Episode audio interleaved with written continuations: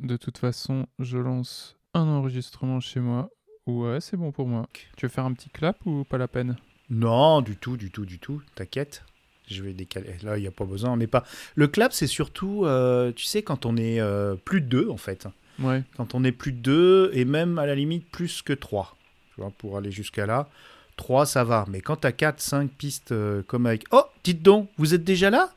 Ah ben, salut, auditrice, auditeur. Désolé, on discute, on discute, mais on n'avait pas vu que vous étiez déjà arrivé. euh.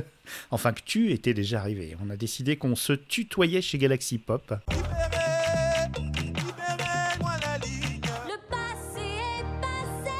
Les voix des livres. Les voix des livres.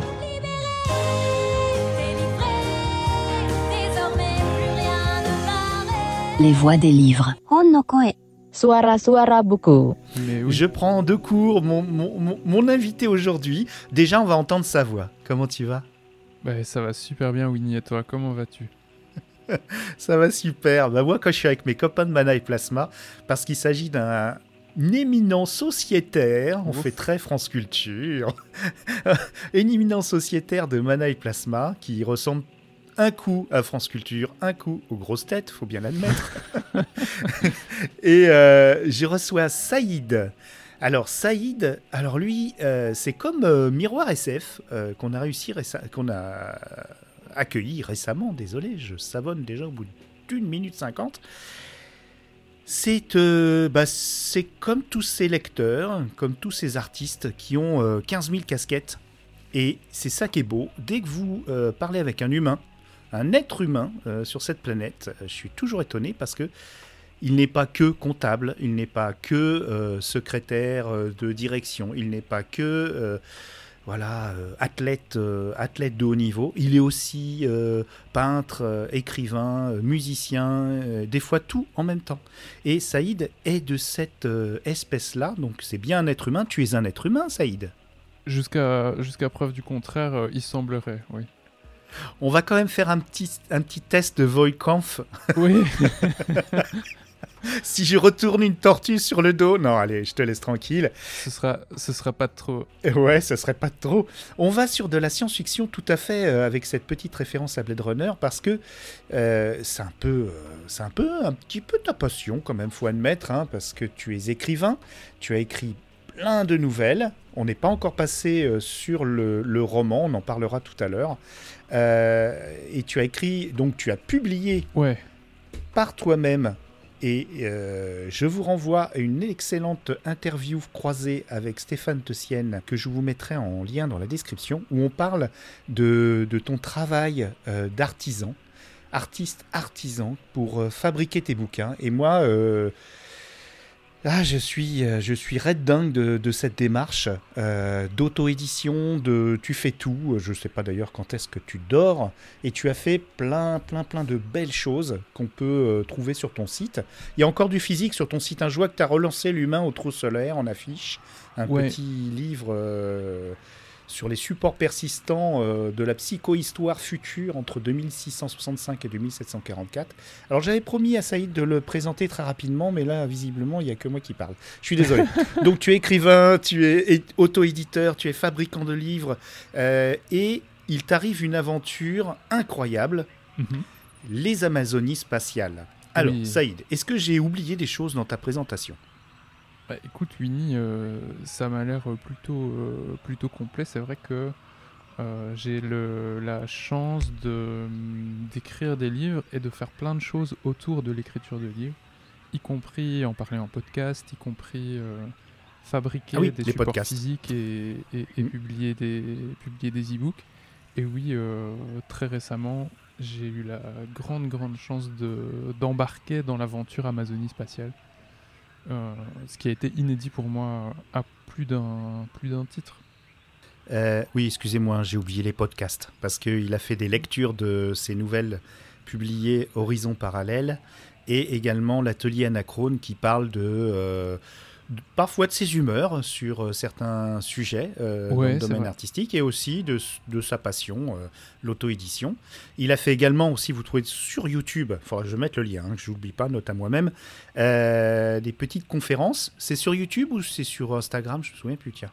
Alors, tu dois pouvoir la trouver en entier sur, sur YouTube, effectivement. En novembre dernier, j'avais donné une conférence au Capitole du Libre à Toulouse. C'était un, un événement dédié aux logiciels et aux licences euh, libres, au libre en général. Et ouais, Mhm. j'ai eu euh, l'opportunité d'y donner une conférence sur euh, la science-fiction et les opportunités qu'offrent euh, les licences libres et les logiciels libres en science-fiction, en écriture et en design. Et donc, voilà tout ça. Donc, euh, je vous invite quand même à la regarder. Moi aussi, j'ai regardé. C'était passionnant. C'est parfois c'est un peu technique, c'est mais c'est pointu et c'est sérieux. C'est robuste. Hein. Là, on rigole plus. Là. hein. Euh, Ah, euh, tu fais pas trop de blagues. Hein. C'est Il y a quand même toujours quelques blagues par-ci par-là. ouais, mais si quand même. Je pense que le, le défi de la conférence, ça a été quand même d'essayer de faire tenir dans le canevas d'à peu près une heure l'ensemble des choses que j'avais à Mhm. aborder et d'adapter aussi mon discours au public qui euh, n'est peut-être pas habitué dans un événement comme celui-là qui est très centré sur l'informatique à avoir euh, une conférence un peu, euh, un peu à côté qui va plus partir vers des démarches Mhm. artistiques. En tout cas, je remercie encore les gens du Capitole du Libre qui ont accepté cette, cette proposition de conférence et qui m'ont permis d'aller parler d'édition, de, de licence libre à, à un endroit qui aurait été peut-être plus propice pour euh, des conférences encore plus techniques, euh, notamment certaines auxquelles moi j'ai pu assister en étant là-bas. Ouais, je comprends mieux que oui, tu as, tu as quand même levé un certain niveau, mais euh, effectivement, et on les remercie aussi de l'avoir mis à disposition du public alors à ce moment-là. hein. Ouais, c'est super, c'est super. Voilà. Et tu parlais d'Instagram, en fait, certains extraits de, Ah, ça. euh, de la conférence, je les ai publiés sur Instagram et sur TikTok. Voilà, donc tu en plus tu es un, un habile euh, réseau socionaute, on va dire. Alors, habile, habile, je ne sais pas, mais effectivement, euh, on, on peut trouver des traces de mon activité sur Internet, euh, sur les réseaux sociaux. Tout en étant d'ailleurs raisonnable, ça, ça, je tiens à le dire quand même. Comment euh, a démarré, euh, comment ils t'ont trouvé, comment ils sont venus te trouver On veut tout savoir depuis le tout début, quoi, parce que c'est passionnant. Pour Amazonie Spatiale, Ah oui. j'ai été contacté par euh, un écrivain qui s'appelle Lancelot Hamelin, qui était coordinateur d'un projet en train de naître, euh, projet qui allait être mis en place par un- une association parisienne qui s'appelle Matrice, qui est un mélange entre un, lieu où s'organisent des, des résidences artistiques, euh, mêlé avec un endroit où peuvent naître des startups, un endroit où des gens peuvent se former, un endroit où finalement un endroit, une sorte d'incubateur, euh, mais qui n'est pas réservé uniquement au secteur professionnel, qui est aussi réservé au secteur artistique, avec comme idée d'avoir comme plus-value euh, toujours une, euh, une dimension humaine, une dimension sociale. Lancelot m'a parlé du projet Amazonie Spatiale et m'a demandé si euh, je pouvais être intéressé par le fait de postuler. Il allait y avoir une sélection de 15 auteurs et autrices pour participer à ce qui se préparait comme étant une résidence d'écriture, résidence qui allait impliquer de devoir se questionner à propos de l'exploration spatiale, en soutien avec euh, l'ESA, l'Agence spatiale européenne. Et la finalité du projet allait être de euh, rencontrer des experts du milieu de l'espace pour pouvoir interagir avec eux, leur poser des questions. Euh, Et quand je dis du milieu de l'espace, un milieu de l'espace assez étendu, hein, on penserait principalement à des physiciens ou à des, ou des physiciennes ou à, à des gens qui seraient plutôt dans les sciences dures, mais on avait aussi accès à des gens qui étaient plutôt orientés vers les sciences humaines et même des experts de, de domaines plutôt artistiques. Tout ça pour que chacun et chacune d'entre nous écrive une nouvelle et que cette nouvelle paraisse dans une anthologie apparaître aux éditions Brajlon en 2024. Et tu, tu connaissais cet auteur euh, avant? Tu le suivais? Il te suivait? Je le connaissais pas. En fait, il a eu connaissance de mon travail grâce à une interview euh, qui est parue dans une newsletter euh, il y a quelques temps maintenant, dans laquelle j'avais parlé de mes projets récents et de mes démarches et de ma réflexion autour du support, euh, du livre en tant que support. Et je vais te dire, je vais te dire quelque chose et tu vas tout de suite comprendre pourquoi ils ont pensé à moi comme étant un candidat potentiel. Nos 15 nouvelles vont être resserrées autour d'un récit qui doit toutes les cadrer, qui fera une sorte de fil rouge introductif à nos différentes nouvelles, même si on les a écrites chacune de notre côté. Et le récit cadre est qu'on a retrouvé un livre dans une poste. Ce livre date vraisemblablement des années 70, des années 70. C'est le, le dernier volume jamais paru de la série Le Rayon Fantastique, une vieille euh, série de livres euh, de SF. Et ce livre euh, d'époque qu'on aurait retrouvé, cet exemplaire unique, contiendrait des informations qui concernent le futur, à savoir l'état de l'exploration spatiale en 2075. Et l'idée de cet exercice de fiction et de prospective, c'est que nous toutes, nous tous, on imagine dans une nouvelle quelque chose qui se passe à cet horizon-là, euh, au niveau de l'exploration spatiale. Et comme euh, mon dernier livre, t'en parlais tout à l'heure, L'humain outre-solaire, a cette idée d'un livre qui viendrait d'une autre époque, euh, qui présente une sorte d'état de connaissance de l'humanité à un moment donné, mais j'ai trouvé que ça entrait, ça entrait bien en résonance avec, avec, euh, avec ce projet-là, Amazonie spatiale, et j'ai décidé de tenter ma chance et de, et de postuler, en sachant que même quand on est appelé pour euh, éventuellement participer à un appel à texte, euh, il peut y avoir des centaines de gens, des dizaines ou des centaines de gens qui postulent, des auteurs professionnels reconnus. Moi, je fais de l'auto-édition depuis une dizaine d'années. C'était absolument pas garanti que, que ce que j'allais proposer plaise, euh, que mon, ma façon d'envisager les choses un peu hétéroclite euh, euh, colle avec un projet éditorial ambitieux dans sa genèse, mais classique a priori dans la finalité. L'idée, c'est quand même d'arriver à un recueil de nouvelles entre guillemets traditionnelles. Donc j'étais absolument pas sûr que ça fonctionne. Et ça, ça a fonctionné. Donc on a participé tous les 15 à une résidence de quelques jours à Paris, au, cours desquelles on a fait connaissance. On a assisté à des, conférences extrêmement intéressantes dans les locaux de Matrice. On est parti à Toulouse, à la Cité de l'Espace, où pareil, on a fait des visites et on a lancé des ateliers de prospective. Et on est parti une dizaine de jours en Guyane pour se confronter à la réalité de, ces fusées européennes qui, bien qu'étant européennes, décollent depuis la Guyane. Donc depuis euh, un lieu qui géographiquement est situé en Amérique du Sud. Et surtout où la gravité est un peu moindre pour pouvoir expulser euh, pour la vitesse de libération et le- surtout le, la, la- la puissance euh, nécessaire est moindre que si on, on décollait de plus haut sur un des hémisphères. Ouais, Donc c'est un peu pour ça que euh, on a choisi la Guyane c'est ça. et c'est pour ça que les vols sont moins chers parce que on dépense beaucoup moins de de carburant pour la fusée, pour décoller, en en étant plus près de, de l'équateur. Ouais, c'est ça, t'as un, t'as un effet de front, de, comme on dit, qui est très important quand on est proche de l'équateur. hein. En fait, euh, la fusée qui décolle a- est déjà impré- imprégnée de la vitesse de la rotation de la Terre au moment de son décollage, et c'est à cet endroit-là que, que cette vitesse est la plus importante. Euh, c'est dégagé vers l'est, c'est la mer tout de suite, donc s'il y a un problème, ça tombe à l'eau. C'est dégagé vers le nord aussi, donc quand on lance vers le nord, euh, ça peut tomber à l'eau aussi. D'où l'expression d'ailleurs, ça tombe à l'eau. Ouais. Euh, ça vient de là, ça vient de, de, de l'expérience aéronautique guyanaise, hein, euh, si, si vous ne le saviez pas. Et les, les États-Unis, par exemple, qui, qui font aussi beaucoup de lancements, eux doivent avoir deux pas de tir différents pour arriver à faire la même chose. donc, c'est vraiment un endroit qui géographiquement présente des conditions de lancement idéales.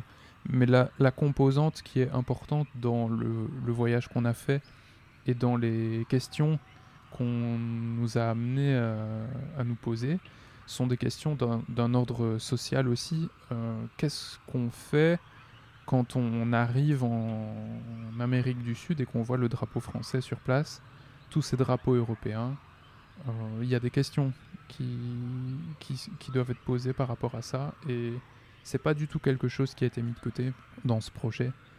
Et je pense que ce sont des questionnements qui vont euh, être imprégnés de certaines nouvelles. En tout cas, elles ont été imprégnées par les personnes euh, qui les auront écrites, ça c'est sûr. D'où le nom Amazonie spatiale, puisque euh, c'est un peu le cœur du, du sujet. Et moi, ça m'évoque un- une chose par rapport à la colonisation, à Ouais. l'humain euh, outre-solaire, puisque quand tu dis, je ne sais pas si j'aurais été euh, choisi, mais euh, quand tu parles de, de, de, de, de- de l'essence du projet, j'y vois ton, ton petit fascicule euh, super intéressant qui s'appelle L'humain outre-solaire en affiche, qui justement parle d'une période de l'histoire humaine future. C'est vraiment, euh, on a l'impression que c'est ce livre qu'ils ont découvert. J'ai dit une bêtise, c'est pas Marabout, mais c'est le groupe Hachette quand même, Mm. euh, le rayon fantastique, mais il y a eu Marabout fantastique. Alors, euh, L'humain outre-solaire, c'est vraiment ça, quoi. Ça aurait presque pu être le, le fameux livre dont, dont, dont tu ne révéleras pas le, le, un des, des détails pour pas spoiler un petit peu, j'imagine. Et puis, il faut, faut se garder un petit peu de, de, de frisson, t'en as déjà dit pas mal. Est-ce que ça parle de colonisation euh, extraplanétaire, justement euh, Et justement de ce rapport de, de, l'astronautique avec la nature, de l'humain qui débarque euh, J'imagine qu'ils ont sacrément saccagé la forêt euh, pour, pour une telle aventure scientifique. Le centre spatial à Kourou en Guyane, il est extrêmement étendu. Je pourrais te retrouver la superficie exacte. C'est pas compliqué. Le centre spatial en lui-même fait la superficie de la Martinique à peu près. Donc on est vraiment sur quelque chose de gigantesque. Il y a des gens qui ont été expropriés, peu nombreux peut-être, mais expropriés, pas dans, dans de très bonnes conditions. On a eu la chance de Mhm. rencontrer euh, Christiane Taubira sur place et à Paris d'ailleurs, euh, qui, nous a, qui nous a évoqué ces sujets-là.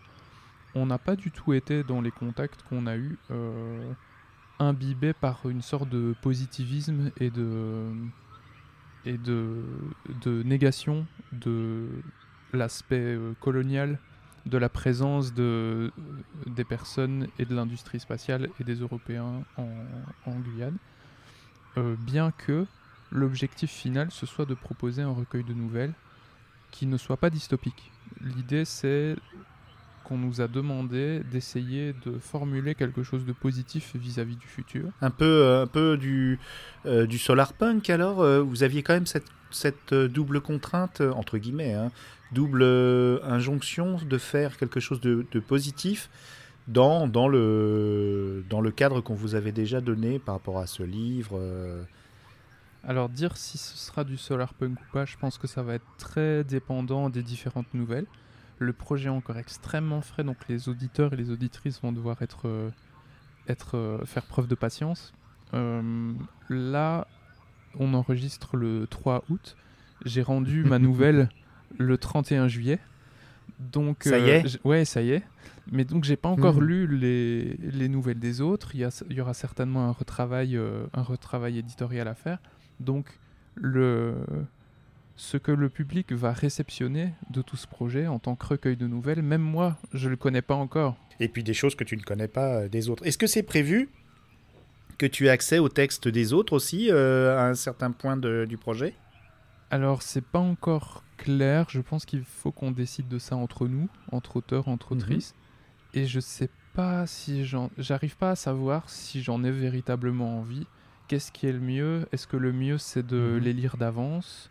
Ou est-ce que le, le mieux c'est de hum, consulter l'ouvrage quand il sera intégralement euh, constitué, tu vois, avec ses 15 textes et ses, et annexes Je sais pas encore où je me situe, mais j'ai vraiment, vraiment hâte. euh, de, de lire les textes des autres euh, qui sont vraiment des gens, des gens super. C'est une question qui est exaltante quand même. C'est vrai que je m'étais jamais posé cette question, c'est toi qui m'en donne l'occasion. Si on écrit une nouvelle dans un appel à texte, est-ce qu'on aimerait euh, lire toutes les autres euh? Ouais, ça c'est... Oui, c'est vrai. J'ai pas la réponse, hein, moi, je saurais la, pas dire. la question, la question se pose d'autant plus ici que qu'on a toutes et tous fait connaissance. Euh, on a vécu Mm. des choses assez intenses ensemble. On, ne serait- quand tu fais un voyage avec quelqu'un, forcément ça, ça crée des liens. Euh, c'est pas le cas de tous les appels à texte, évidemment. Euh, tu t'as pas nécessairement de contact avec les gens qui vont, qui vont écrire euh, comme ça a pu être le cas ici. Et en plus, on a eu les mêmes consignes relativement précises, accès aux mêmes informations, quelque part, mis à part Mhm. qu'on a chacune et chacun contacté euh, de manière privilégiée quelques experts qui nous étaient, qui nous étaient recommandés. J'allais te poser la question parce que en fait vous aviez chacun une, une sorte de, de- de liste avec des, des contacts, mais vous aviez pas tous les mêmes. En fait, il y, a- il y avait une... Il y a énormément d'experts qui se sont manifestés pour euh, participer à, à cette aventure-là. 50 au total, c'est quand même euh, c'est Mm. un- vraiment un grand nombre. Et pour être certain que hum, tout le monde soit sollicité au moins une fois, Matrice, euh, l'é- l'équipe de Matrice euh, que je salue et que je remercie a eu la bonne idée de d'assigner en quelque sorte une sorte de petit panel d'experts euh, à, contacter de manière pri- à contacter de manière privilégiée pour chacune et chacun des auteurs, des auteuristes. Mais on avait le droit de contacter tout le monde, hein, on avait les coordonnées de tout le monde, euh, la spécialité de tout le monde. euh, Il y en a certains, certaines qu'on a rencontrées euh, physiquement. Donc, euh, enfin oui, juste cette opportunité-là, celle de nous avoir, euh, d'avoir été mis en relation avec des gens parfois, euh, souvent extrêmement calés sur leur sujet, avec des références euh, scientifiques euh, euh, concrètes. Quand tu écris de la science-fiction, c'est du pain béni, j'ai envie de dire. Donc c'était c'était fou. Et est-ce qu'on a parlé de l'aspect aussi environnemental aussi de, Ouais. du projet? Parce qu'il y a social, il y a technologique, euh, science-fiction imaginaire, mais il y a aussi l'environnement. on a très clairement posé la question du renoncement à l'exploration spatiale. Est-ce que euh, l'avenir positif de l'exploration spatiale finalement n'est pas d'y renoncer? Et je pense que dans certains textes, il est possible qu'on retrouve cette thématique. Alors je sais pas comment le Ah. je Ouais. sais pas comment l'ESA va va le prendre, mais euh, Ah. mais oui, a- Parce que renoncer, ça veut pas dire euh, mettre au rencard, euh, comme dans Interstellar, à, à tout jamais. En fait, euh, ce serait réparer un peu notre environnement et puis avec les technologies allant, peut-être trouver des, des- des solutions d'énergie euh, pour continuer la, recherche et puis, si possible, aller au-delà, là où l'homme, où la main de l'homme n'a jamais mis les pieds. c'est vraiment quelque chose de très complexe. À la fois, il y a énormément de d'ouverture possible, euh, des une sorte de solutionnisme technologique, le fait d'arrêter totalement, le fait de faire de l'espace autrement, le fait de le faire exactement comme on est en train de le faire maintenant, tout ça est possible, mais en même temps, on est limité dans le- l'amplitude du délire qu'on a envie de développer par le fait que ça doit se passer déjà dans un nombre de caractères limités, comme c'est une nouvelle, et ça se passe en, en 2075, donc c'est dans, c'est dans 50 ans. C'est Mhm. c'est une- un horizon qui est plus proche de nous dans le futur que ne le sont les premiers pas d'Armstrong sur la Lune dans le passé. Pour te, pour te donner une idée de, de cet écart.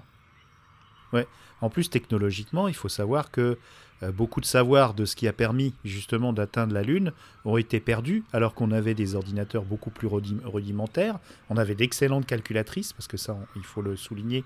euh, les femmes de l'ombre, si vous n'avez pas vu ce film, il faut absolument le voir. Euh, Il y a eu des gens qui ont fait beaucoup de maths à la place des algorithmes, et même avec les algorithmes actuels, on a, on a des difficultés à envisager une mission euh, habitée vers, euh, vers la Lune. La preuve, on n'y est toujours pas. On devrait y être depuis 10 ans. Et surtout, euh, moi, quand je vois le. Je sais pas toi si tu as ce sentiment-là, mais quand je vois des. des- quand je lis des bouquins ou. quand je lis ou que je vois un film et qu'on m'annonce, voilà, on est en 2040 ou 2050 et on est à des dizaines d'années-lumière de la Terre, j'ai du mal. Là, je, ça me sort complètement. Parce que euh, quand on connaît un peu l'exploration spatiale et puis euh, même Seul sur Mars, hein, même le film Seul sur Mars, c'est complètement aberrant euh, dans bien des, bien des trucs. Il y a plein de choses quand on s'intéresse un petit peu à l'astronautique. On est très très loin d'aboutir à des choses et 2075, comme tu dis, Euh, bah, oui, je suis d'accord, c'est très proche aussi technologiquement. C'est fort peu probable qu'on ait encore euh, domestiqué la, la- la fusion nucléaire, c'est fort peu probable qu'on ait domestiqué. Et en plus, les ressources s'amenuisent euh, sur notre planète. Donc, euh, toutes ces arches ou ces vaisseaux gigantesques qu'on voit dans Star Wars, il faudrait combien de planètes pour produire tout ça? Combien d'esclaves? Combien de tout ça? Même les robots, hein, même les robots. hein. Boston euh, Dyna- Dynamics, ils sont gentils, mais euh, chaque robot vaut 3 milliards. on n'en verra pas, on n'est pas prêt de, les voir chez les, dans les EHPAD. Et, leurs leurs robots font des folies avec du tape sur le sol pour bien marquer les endroits où il doit s'arrêter. bon, Oui, pas- qu'on ne voit pas d'ailleurs sur les, sur les vidéos TikTok, on ne voit pas tout ça. Non, non, non, c'est sûr qu'au niveau technologique, on est très loin. Et d'ailleurs, il y a un podcast québécois, Voyage dans l'espace, qui est excellent et qui met le, le point là-dessus parce qu'il y a beaucoup d'effets d'annonce. On vous raconte beaucoup de conneries euh, sur euh, l'exploration spatiale en général. Et à part des sondes, on ne sait pas envoyer grand-chose euh, plus loin que, euh, que, la- que, que, que- que des orbites relativement basses, à savoir 300 km. Et on n'y arrive toujours pas, alors que effectivement, cet exploit incroyable d'Apollo 11, euh, il est loin, mais euh, il est encore loin dans le futur aussi. C'est ça qui est fabuleux. Oh, c'est peut-être ça aussi, justement, le renoncement, comme tu dis. Il est, il est à, à réfléchir, mais ça doit être un renoncement, effectivement. Alors là, je, je fais un peu euh, mon donneur de leçons, hein, je, je, c'est c'est pas voulu, mais ce renoncement doit s'accompagner aussi, euh, effectivement, de redécouvrir et de sauver la planète sur laquelle on est, quoi. Après, le sauver la planète sur laquelle on est n'est pas nécessairement incompatible avec une activité dans, dans l'espace, hein, notamment du fait que énormément des données qui permettent de monitorer le climat, par exemple, proviennent de satellites. Donc c'est de l'information qui est précieuse. Voilà, la recherche, oui, mais par contre, la colonisation, il faut arrêter. C'est joli à l'écran, mais euh, et encore, on commence à s'en lasser à force d'infobésité. Mais c'est vrai que la recherche, là maintenant, on a appris aujourd'hui que euh, l'ISS terminera euh, sa course euh, aux alentours de 2000, euh, 2030 Ah oui, c'était prévu. hein. et que euh, le Skylab qui devrait le remplacer serait fortement teinté de tourisme, et en tout cas ce sera un projet complètement privé. Ça sera plus euh, un projet euh, donc euh, avec une, une forte dominance de, de, de- recherche. Il faut pas être naïf. Il y aura, il y aura de la recherche, mais de la recherche industrielle, à savoir des, des industries pharmaceutiques en zéro gravité. Mais on sera plus dans la recherche effectivement de, fondamentale comme on le fait actuellement, entre autres, euh, tourner vers, euh, vers l'exploration spatiale. Ça, c'est sûr que 2070, c'est court. hein. C'est quoi Toi, tu étais plus allé vers euh, le 27e siècle Oui. et le 28e siècle. En même temps, plus tu, plus tu crées une science-fiction loin du présent, moins tu as de contraintes liées au présent et au, Mm. aux, défis, euh, aux défis du présent. Là, Mm. c'est sûr que c'est un exercice différent parce qu'il faut à la fois euh, essayer de conserver une forme de crédibilité dans ce que tu décris, mais en même temps, il faut pas non plus se priver de se lancer dans la fiction. Et si on a envie d'avoir un boom euh, révolutionnaire de la fusion nucléaire en 2040 et que ça ait un impact sur euh, ce qui se passera 30 ans plus tard, il faut pas qu'on s'en prive non plus. Donc il y a un- une sorte de jeu qu'il a fallu trouver entre euh, la réalité d'un futur probable, une le code de vraisemblance de- d'un exercice de prospective dans lequel on se serait lancé, et malgré tout garder, je vais pas dire l'amusement, mais le, le, la constitution d'une fiction, quoi, et ne pas se priver de, de délirer un petit peu malgré tout. Mais par rapport à ce que Mhm. tu disais euh, au niveau de la de l'exploration euh, lunaire, d'abord le, la distinction entre exploration, conquête et colonisation spatiale, c'est quelque chose aussi qu'on a beaucoup abordé et que j'avais pas du tout comme, comme abord quand j'ai écrit L'humain outre-solaire. L'humain outre-solaire que je republie euh, de ces jours-ci sera encore imprégné de, cette idée de, conquête et de colonisation, mais on peut voir le, l'espace comme un lieu d'exploration et pas nécessairement un lieu de conquête, ce qui, ce qui témoigne d'un état d'esprit différent. Mais par rapport à la Lune, Mhm. euh, on y retourne dans les prochaines années. hein, la mission Artemis a été lancée. Je pense que Mhm. ce qui est une grande différence par rapport à il y a une cinquantaine d'années et l'émission Apollo, c'est que le niveau d'acceptation de prise de risque sur l'émission telle qu'on l'envisage n'est plus du tout le même qu'à l'époque. Euh, plus jamais maintenant on, prendrait les risques qu'on a pris à ce moment-là. Je renverrai peut-être euh, faire des, émissions, euh, des émissions qui en parlent. Euh, je crois que on veille beaucoup à, la santé des, astronautes et, et on se permettrait plus peut-être de prendre, euh, de prendre certains risques euh, tels qu'on les a pris. Aussi, euh, en termes d'exploration spatiale, il y a cette possibilité qui a déjà été envisagée, qui est d'envoyer, euh, plutôt que d'envoyer des humains, d'envoyer des sondes, d'envoyer des caméras, d'envoyer des, micro-vaisseaux finalement euh, beaucoup plus loin, en beaucoup plus grand nombre, pour peut-être récupérer des informations de ce qui se passe à un horizon spatial beaucoup plus lointain, sans nécessairement être présent sur place physiquement. Et ça, c'est ce- c'est le genre de projet qui peut peut-être être intéressant. Et peut-être ça peut aussi être une manière de d'envisager l'exploration spatiale. Est-ce que nécessairement on a besoin d'être un humain physiquement quelque part pour se dire qu'on connaît ou qu'on a exploré l'espace? J'aime bien cette question. Mais ça, oui, c'est un vaste débat, euh, effectivement, et, euh, et ça, fait para- ça fait écho aussi au paradoxe de Fermi, là, le fameux paradoxe de Fermi qui a été fait sur une nappe de, de table euh, qui prouverait qu'il n'existe pas d'autres civilisations extraterrestres, puisque les sondes autoréplicatrices auraient eu largement le temps de nous atteindre, Ah. euh, de, nos, de, nos, de, nos, de nos voisins. euh, elles auraient jamais eu, avec les calculs qu'il avait fait sur, sur un petit coin de table. Je m'en souviens toutes plus. ces sondes, justement. Tu t'en souviens pas? Donc c'est ouais, c'est complètement débunké, mais il avait fait un calcul pour dire non, ça n'existe pas, puisque sinon on aurait déjà eu des contacts. Mais euh, il n'est pas dit qu'ils aient envie de, de prendre contact avec nous. c'est pas faux. Et en tout cas, euh, ici, ce sont des, des, ex- des sondes exploratrices. En plus, elles sont là pour ramasser les données, pas pour, euh, pas pour prendre le café avec nous. Et cette histoire de, de livres retrouvés, bon, j'imagine que c'est un trope pas si courant, mais qui, qui- qui existe. Ça me, ce sera, on va, on va parler euh, re- recommandations maintenant, Mhm. comme on fait d'habitude dans les, euh, dans les Manaï Plasma. C'est un petit peu un épisode de Manaï Plasma là qu'on est en train de faire le podcast hein, un petit peu quand même. Et donc, euh, recommandation, justement, une œuvre qui est au départ exactement ça, c'est-à-dire qu'on retrouve euh, des carnets, des plans euh, d'un naturaliste qui est embauché euh, au 24e siècle et qu'on retrouve euh, dans les années 90 D'accord. et euh, dans, un, dans une épave. D'ailleurs, euh, c'est une œuvre euh, qui a été faite, euh, c'est une sorte de bande dessinée carnet de naturaliste. C'est fait avec des croquis, c'est pas très figure- figuratif.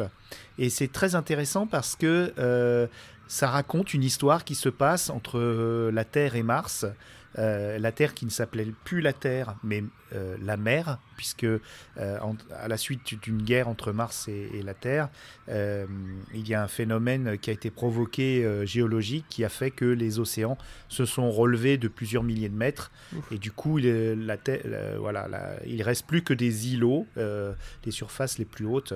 Et donc il y a toute une civilisation qui, qui est basée très technologique quand même mais assez naturaliste aussi, très écologique et qui est basée sur l'utilisation de bateaux et de dirigeables mais aussi euh, bah, de, de voyages interplanétaires entre la Mar- Mars euh, et, et mer. Et donc, euh, on a ces carnets d'un naturaliste qui vit une aventure comme ça autour du monde. Et euh, il y a quatre ou cinq volumes. Je vais les chercher, attends, bouge pas, je vais te montrer ça. Bah oui, avec plaisir. Hop, hop, hop. Dans ma belle bibliothèque toute neuve. Allez, hop. Ah, la fameuse bibliothèque toute neuve de Winnie Taniguchi. Donc l'auteur supposé, hein, il s'appelle Imago Sequoia. Et donc c'est des carnets, euh, tu vois, c'est dessiné comme si c'était un Ah, carnet. D'accord, d'accord, d'accord. Oui, oui, oui. C'est vraiment Tu les carnets. Oui. Donc on a vraiment euh, les croquis. Voilà, je t'en enverrai, euh, je t'enverrai des images euh, plus tard. Et donc ça commence par les îles d'Auvergne. Après ça va sur l'archipel ibérique, la grande île des Rocheuses, et ça finit sur Mars. Mais où est-ce que tu as, où est-ce que as dégoté ça? Alors, c'est dans une. euh, C'est au, Puy-en-Velay, une fameuse ville qui est un des départs, mais un des plus iconiques départs du, euh, du chemin de Compostelle. Et donc, c'est une ville où il y a de- une, une et même peut-être deux excellentes librairies de bande dessinée. Puis j'ai des, des copains qui, qui sont là-bas et qui m'ont conseillé cette œuvre typiquement auvergnate. Et, euh, et donc, c'est super sympa, ça me fait rêver. Et ça me rappelait justement euh, un cadeau que tu m'avais fait euh, il y a longtemps, avec des croquis. Ça donne vraiment envie de se mettre à dessiner parce que ça, ça, dé- ça décomplexe. Mais on est immergé dans l'œuvre parce que c'est comme si on lisait vraiment le carnet d'un voyageur. Et ça parle du lointain futur, mais un lointain futur à la fois rétro, Mm. on va dire, c'est peut-être euh, wind punk, on va dire, euh, où on utilise plus le vent et les énergies renouvelables que, bah, que le diesel. hein. De toute façon, là, euh, là c'est plus possible. Et euh, il se passe plein de trucs. C'est vraiment très chouette. Il y a quatre volumes et il y a même un CD-ROM. Et les auteurs jouent énormément. Il y a des, beaucoup de cartes aussi. Mm. Les auteurs jouent beaucoup sur euh, le côté un peu. il y a le côté un peu vrai. Ils font passer ça pour vrai. Donc, tu as des photos de Mars. Ah oui, euh, avec des photomontages. des cartes, des photomontages un peu, avec des, des, des- des références techniques euh, qui pourraient faire penser que. euh, là, tu vois un panoramique, il y en a plusieurs comme ça. Oui, je te vois déplier, déplier tout un, tout un plan. Ah oui, oui, il y en a plusieurs. Et, et c'est des documents qui sont retrouvés dans le- dans l'épave et qui sont soumis à, à votre sagacité. C'est toujours disponible sur le site des. Alors, ils ont carrément créé une maison d'édition pour ça. C'est très indépendant. Alors, attends, je regarde. C'est qui? C'est les éditions double WB Récup.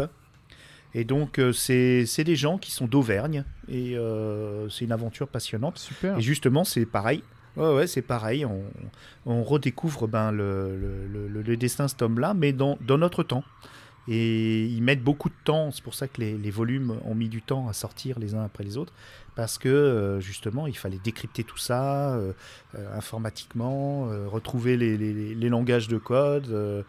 et pour retrouver. Et puis, il y a des morceaux de carnet qui disparaissent. Enfin, c'est toute une aventure assez épique. Voilà. Donc c'était Marocco, les îles d'Auvergne d'Imago euh, Sequoia, et si ça vous plaît, vous pourrez continuer sur trois autres volumes. Ça a l'air super. Qu'est-ce que euh, tu pourrais nous recommander? Oh, euh, prix, euh, prix. euh, à, part ton, à part ta production, hein, part- dit-on. Hein, ça, il faut- la- sa propre production, c'est interdit vraiment?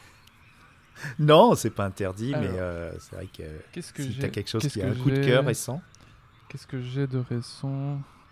Alors, sur mon bureau, il y a, pour te donner une idée, hein, un livre que je, Mhm. je sais que tu aimes beaucoup.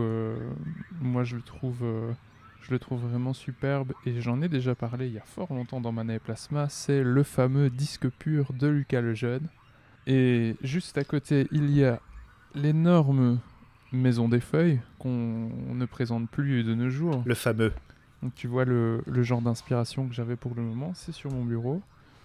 Je te fais Ah la oui. liste de, je te fais la liste des bouquins qui sont sur mon bureau. Ouais. Je pense que ça peut, ça peut faire euh, une, une étrange euh, recommandation, mais en même temps, en même temps, pourquoi Maison des feuilles, c'est plus une. Alors la Maison des Feuilles, une c'est tonalité fantastique. c'est plutôt une tonalité fantastique, effectivement. C'est l'histoire d'un homme qui retrouve euh, vraisemblablement ce qui s'apparente être un projet de thèse d'un vieil homme qui vivait dans l'appartement que- qui occupait le sien avant lui. On a accès à toutes les notes de ce vieux monsieur et on se rend compte que ce vieux monsieur avait comme projet de rédaction une sorte de thèse à propos d'un film. Et dans ce film, qui semble être connu dans l'univers de la Maison des Feuilles, euh, c'est un homme qui a filmé chez lui, sa famille, sa maison, en se rendant compte que euh, sa maison avait des propriétés particulières. En particulier, il se rend compte au tout début qu'elle ne fait pas la même longueur à l'extérieur qu'à l'intérieur. C'est comme si à l'intérieur, il y avait une pièce en plus. Et donc on a une sorte d'alternance dans la Maison des Feuilles entre euh, le récit de notre euh, héros principal qui lit les notes et les notes elles-mêmes qui font référence en note de bas de page à des œuvres qui existent, des œuvres qui n'existent pas. Enfin, il y a une sorte de gros mélange. Euh, c'est très osé en termes de mise en page. Tu parlais de photos tout à l'heure.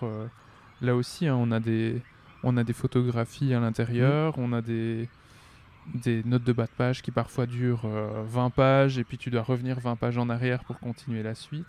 On oui, a des pages que c'est presque- c'est assez ardu. presque, Ah, presque finies, vide. Presque vide, ouais. Tu as des, des renvois avec des choses écrites en miroir. C'est assez, c'est assez ardu et en même temps, on se perd dedans. euh, C'est une, une vraie expérience. Et la première fois que j'avais essayé de l'acheter, j'avais pas réussi parce que ça n'existait Mhm. plus euh, en français. C'était très difficile à avoir. Et depuis, ça a été réédité par les éditions de Monsieur Toussaint Louverture. Donc, euh, donc très, euh, très content d'avoir pu euh, mettre la main dessus. Et ça a l'air d'avoir un certain succès. hein. Tout le monde me dit Ah, t'as pas lu La Maison des Feuilles? Ouais, on m'a dit que c'était dur. Ce qu'il y a, c'est qu'il faut, faut accepter l'idée de lire et de se perdre, de se perdre dedans. Mais super, super bouquin. Mais vu comme tu me le présentes et vu comme je l'ai vu à, la- à la caméra, hein, je suis désolé, c'est du podcast, mais on, est, on se voit en caméra, euh, ça a une tonalité très David Lynch, un peu, euh, je trouve. Je connais pas suffisamment bien David Lynch pour euh, approuver, mais du peu que je connais, je, je pense que je pense que je vois Mm. ce que tu veux dire. Je pense que je vois ce que tu veux dire. D'accord. Alors.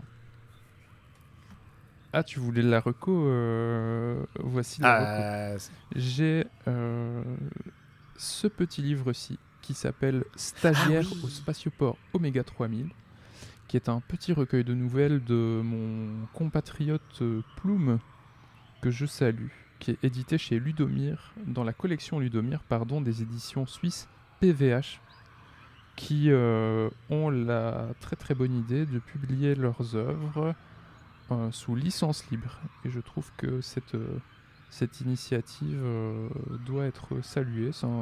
Chouette recueil de nouvelles de science-fiction avec un beau marque-page Mana et Plasma à l'intérieur. T'as vu ça? Allez, allez. Oh, dis donc, oh, on est chez Galaxy Pop ici, hein, une fois un marque-page Galaxy Pop. T'en as pas d'ailleurs? Euh, si, si, bien sûr, j'ai des Ah, marque-pages Galaxy même. Pop, euh, mais dans un, dans un petit livre, euh, dans un petit format comme celui-là, les marque-pages Mana Ouais, et Plasma qui sont un gros. peu plus courts sont, Eh ouais, euh, pas faux. sont d'une d'une plus grande aide. Mais oui, je vous conseille, je vous conseille de suivre Plume. Euh, il est surtout sur Mastodon Ouais. pour le moment, mais c'est quelqu'un qui avec qui je suis pas toujours d'accord dans ses réflexions. Il blogue euh, beaucoup ou il donne euh, beaucoup d'avis sur notamment l'utilisation de la technologie euh, dans sa newsletter. Je suis pas toujours d'accord avec lui, mais c'est quelqu'un grâce à qui on peut vraiment mener une réflexion et se poser peut-être des questions qu'on ne se serait pas posées nécessairement euh, si on n'avait pas lu son texte d'abord. Donc je vous recommande vraiment, euh, c'est quelqu'un de très, euh, de très sympathique et qui réfléchit énormément à, à l'usage du numérique. Euh, je vous invite Tu vraiment m'envoies à tous aller- ces liens, hein, s'il te Oui, plaît. hein. oui, je vous- Tu m'envoies tout ça. D'accord. Et alors, le petit dernier peut-être, c'est une thèse qui a été portée en livre qui s'appelle Du compte d'auteur à l'auto-édition numérique, étude des formes et des pratiques de l'édition non sélective. Celui-là, je viens de le commencer, c'est de Stéphanie Parmentier. Et c'est donc un livre basé sur une thèse de doctorat consacré à l'auto-édition. Donc autant te dire que ça m'intéresse beaucoup, beaucoup. Et est-ce qu'il est auto-édité lui-même? Ce serait génial. Il est chez Il qui? est Il est publié par l'Université de Bordeaux. Édition PUR. Presse universitaire de Rennes. J'ai pas encore, euh, j'ai pas encore beaucoup avancé dans, dans celui-ci parce que je suis en train de lire un, autre livre qui s'appelle L'argent et les mots d'André Chiffrine. euh, Mais une des thèses de, de l'autrice ici, Stéphanie Parmentier, c'est de considérer peut-être l'auto-édition d'aujourd'hui comme une sorte d'édition à compte d'auteur. Une sorte de, ce serait la suite de l'édition à compte d'auteur. Donc j'ai hâte de, de me plonger un peu plus là-dedans pour voir un petit peu euh, ce qu'il en est. En tout cas, euh, je salue à ce sujet d'ailleurs euh, Stéphane Pavanelli qui, qui est passé très récemment dans Les Voix des Livres et qui a publié justement, alors en auto-édition, son livre Convergence. Je l'ai interviewé pour un, j'avais lu Harmonie qui était chez Géphir, donc euh, j'avais beaucoup apprécié. Et euh, il était là sur le stand et euh, du coup, bah, on, a, on a discuté, on a enregistré.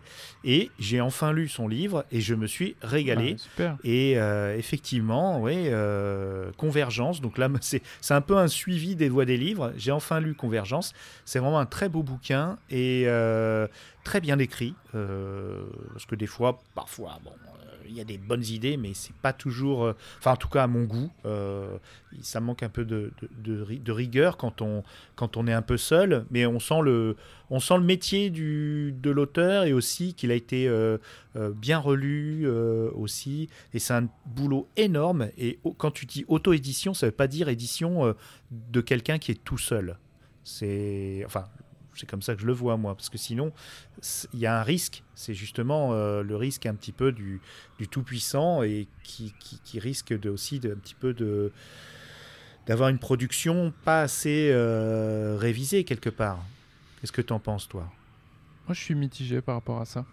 Euh, Ah ben ça c'est intéressant.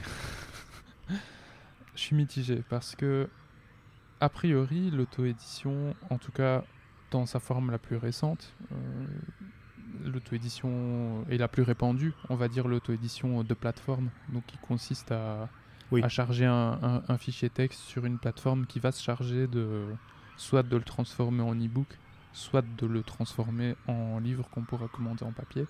Cette auto-édition-là, elle fonde encore quand même beaucoup son marketing sur l'idée que euh, tu es un écrivain euh, seul et tu vas arriver à soit peut-être avoir le succès en vendant beaucoup de livres, soit euh, trouver une vraie maison d'édition derrière. Ce qui est paradoxal parce qu'en même temps, il market beaucoup le fait d'être constitué, d'être une alternative finalement. Donc tu as à la fois ce discours nous sommes l'alternative et, et vous êtes indépendant et en même temps ce discours nous sommes le tremplin vers autre chose. Mais l'auto-édition a quand même permis, dans cette forme-là, à beaucoup de gens d'accéder à la possibilité de faire les choses tout seul. Et ce qu'on constate, je trouve, assez récemment, c'est que derrière cette... euh, j'ai envie de dire artisanat, c'est pas toujours de l'artisanat nécessairement, mais derrière ce, travail en solitaire, en tout cas, maintenant, il y a beaucoup de gens qui vont certes euh, écrire et publier seuls, mais qui vont payer des bêta-lecteurs, qui vont payer un illustrateur ou Voilà. une illustratrice, qui vont payer de la correction, qui vont payer de la mise en Mhm. page, qui vont peut-être payer des formations. Et finalement, on- peut-être qu'on recrée une sorte d'inégalité entre d'un côté les, les auto-édités qui ont suffisamment d'argent pour euh, déléguer une partie de leurs tâches à, à- à du monde, et puis les autres qui soit n'en ont pas envie, soit n'ont pas les, finalement pas les moyens d'accéder à ce niveau d'auto-édition là. Et euh, moi c'est quelque chose qui me pose question.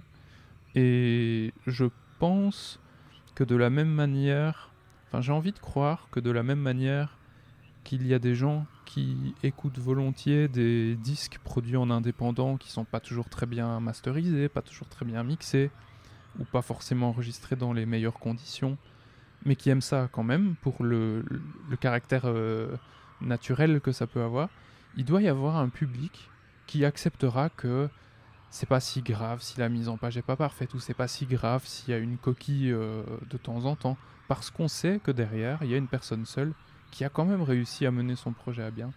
Donc, euh, donc tu vois, c'est pour ça que je suis un peu, euh, un peu mitigé par rapport à ça. Ouais, c'est passionnant parce que j'avais pas du tout envisagé ça comme ça. Et tu vois, c'est comme la, conversation avec euh, Miroir SF. Euh, Jean, il a soulevé euh, une autre, une autre question, un autre aspect de, de- de- de ce fameux débat sur les IA. Et toi, tu en soulèves un autre. Effectivement, il y a une inégalité de, de, réseau aussi, parce que tu peux être entouré d'artistes aussi. hein. Tu peux être entouré d'artistes qui vont, qui vont euh, qui vont prendre de leur temps, euh, qui est précieux, euh, pour lire, relire, corriger.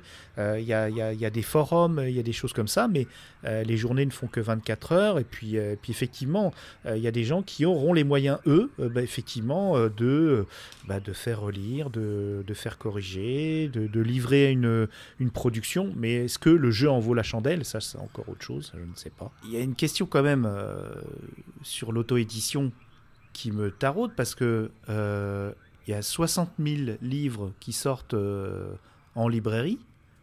Euh, pas dans la même librairie, hein, mais euh, il y a certaines librairies qui doivent tous, tous les avoir à peu près, mais euh, elles sont sûrement pas physiques.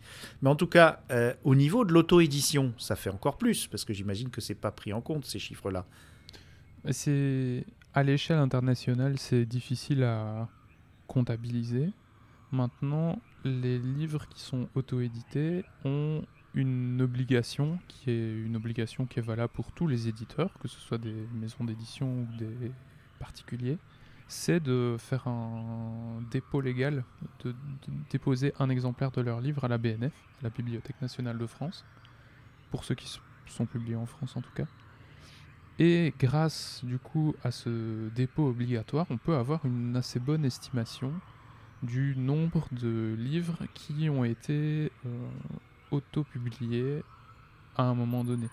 Par exemple, et on donnera le lien pour les, les auditeurs et les auditrices, euh, la BNF en 2021 a enregistré euh, presque 78 000 euh, nouvelles notices. Donc il y a une, majorité de ces notices-là sont des livres d'ailleurs. Euh, non, je dis, je dis une bêtise, c'est pas la majorité, c'est 47%. Et à peu près un quart des livres euh, publiés sont des livres qui sont soit à compte d'auteur, soit auto-édités. Donc tu vois qu'on est quand même sur euh, une proportion assez importante de, la masse de livres publiés. Alors, je, je récapitule. On a presque 78 000 notices euh, enregistrées à la Bibliothèque nationale française, Euh, mais euh, livres, donc a priori c'est des livres. Par contre, c'est 47% d'ouvrages de fiction, romans, BD, poésie, théâtre, albums, jeunesse. Et un livre imprimé sur quatre est édité à compte d'auteur ou auto- auto-édité en 2021, mais il précise imprimé.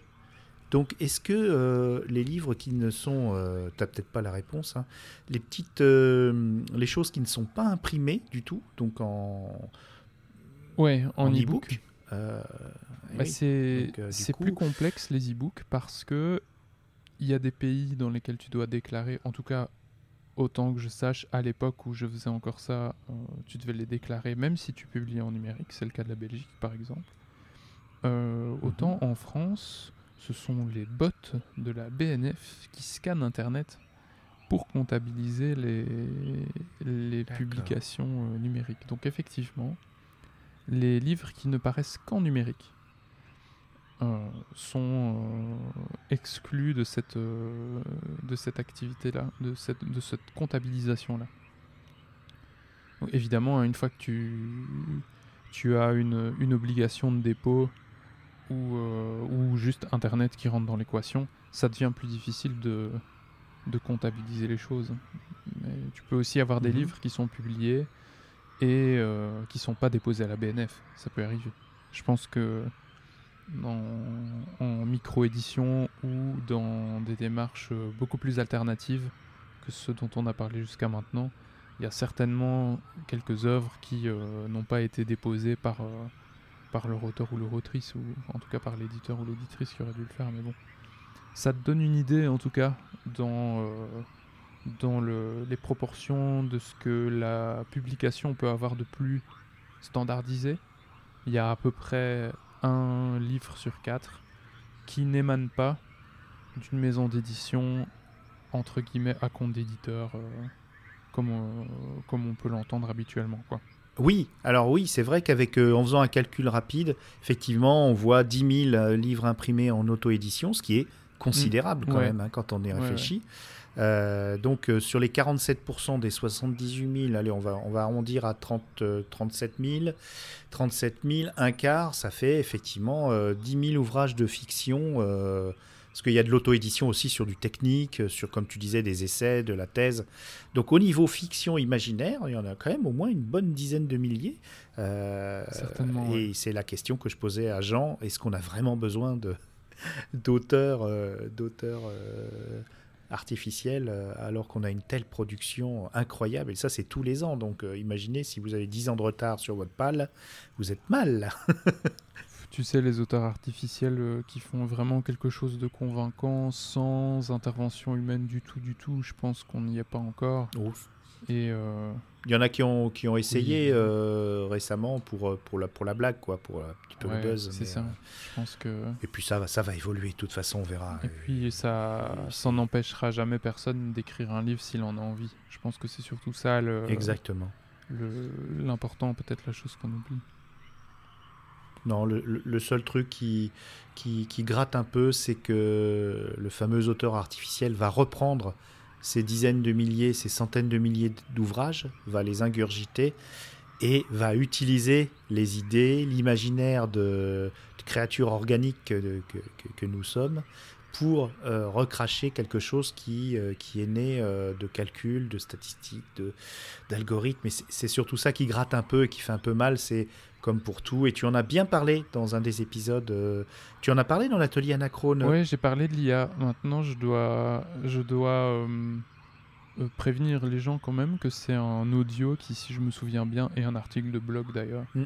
qui date d'octobre Mhm. dernier et qui donc potentiellement, évolue tellement vite. vu que ça évolue tellement vite, n'est peut-être plus à jour. C'est vrai que je l'ai pas réécouté récemment. Mais tu parlais essentiellement de, des illustrateurs. Ouais, tu vrai parlais que- pas spécialement de. Pas encore de. Des textes. Même pas de ChatGPT, non, je, je crois. pense pas. Ouais, ouais. Faudrait voir. ah.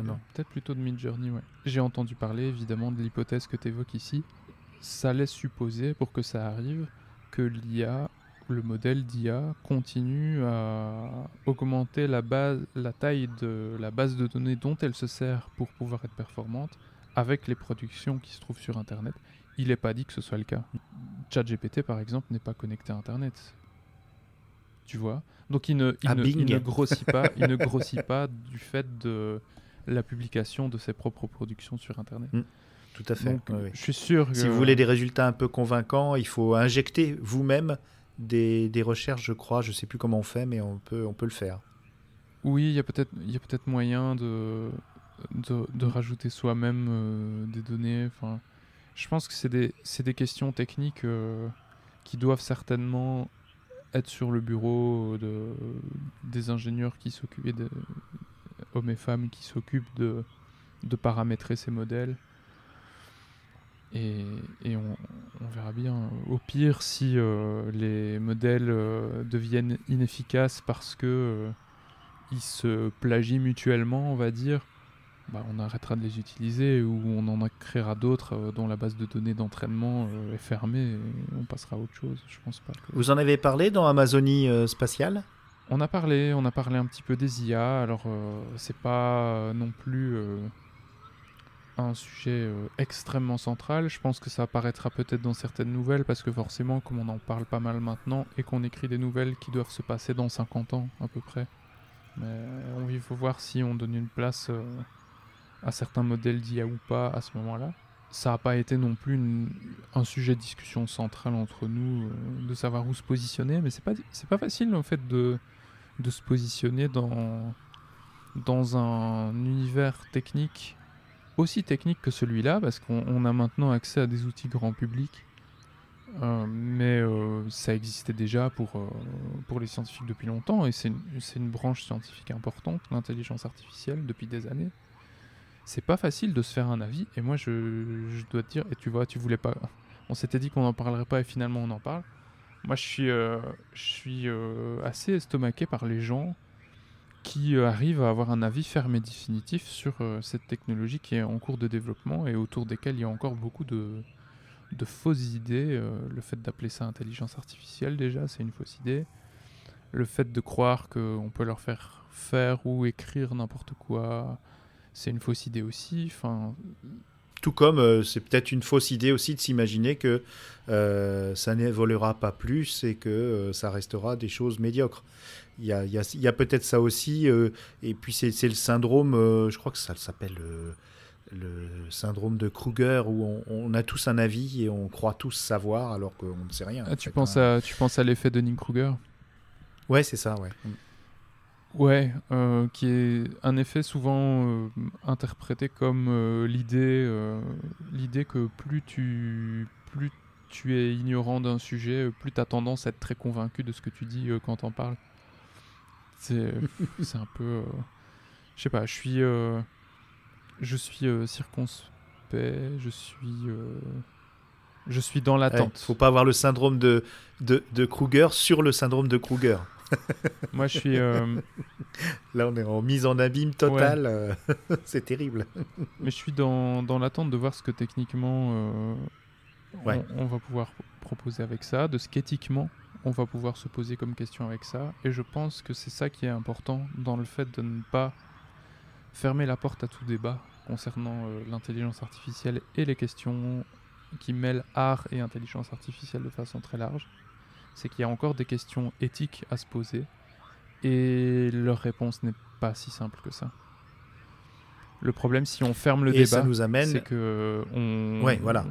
on, on perd la possibilité aussi de discuter de questions éthiques, même qui dépassent la question de l'intelligence artificielle, qui est la question plus large de notre rapport à l'art.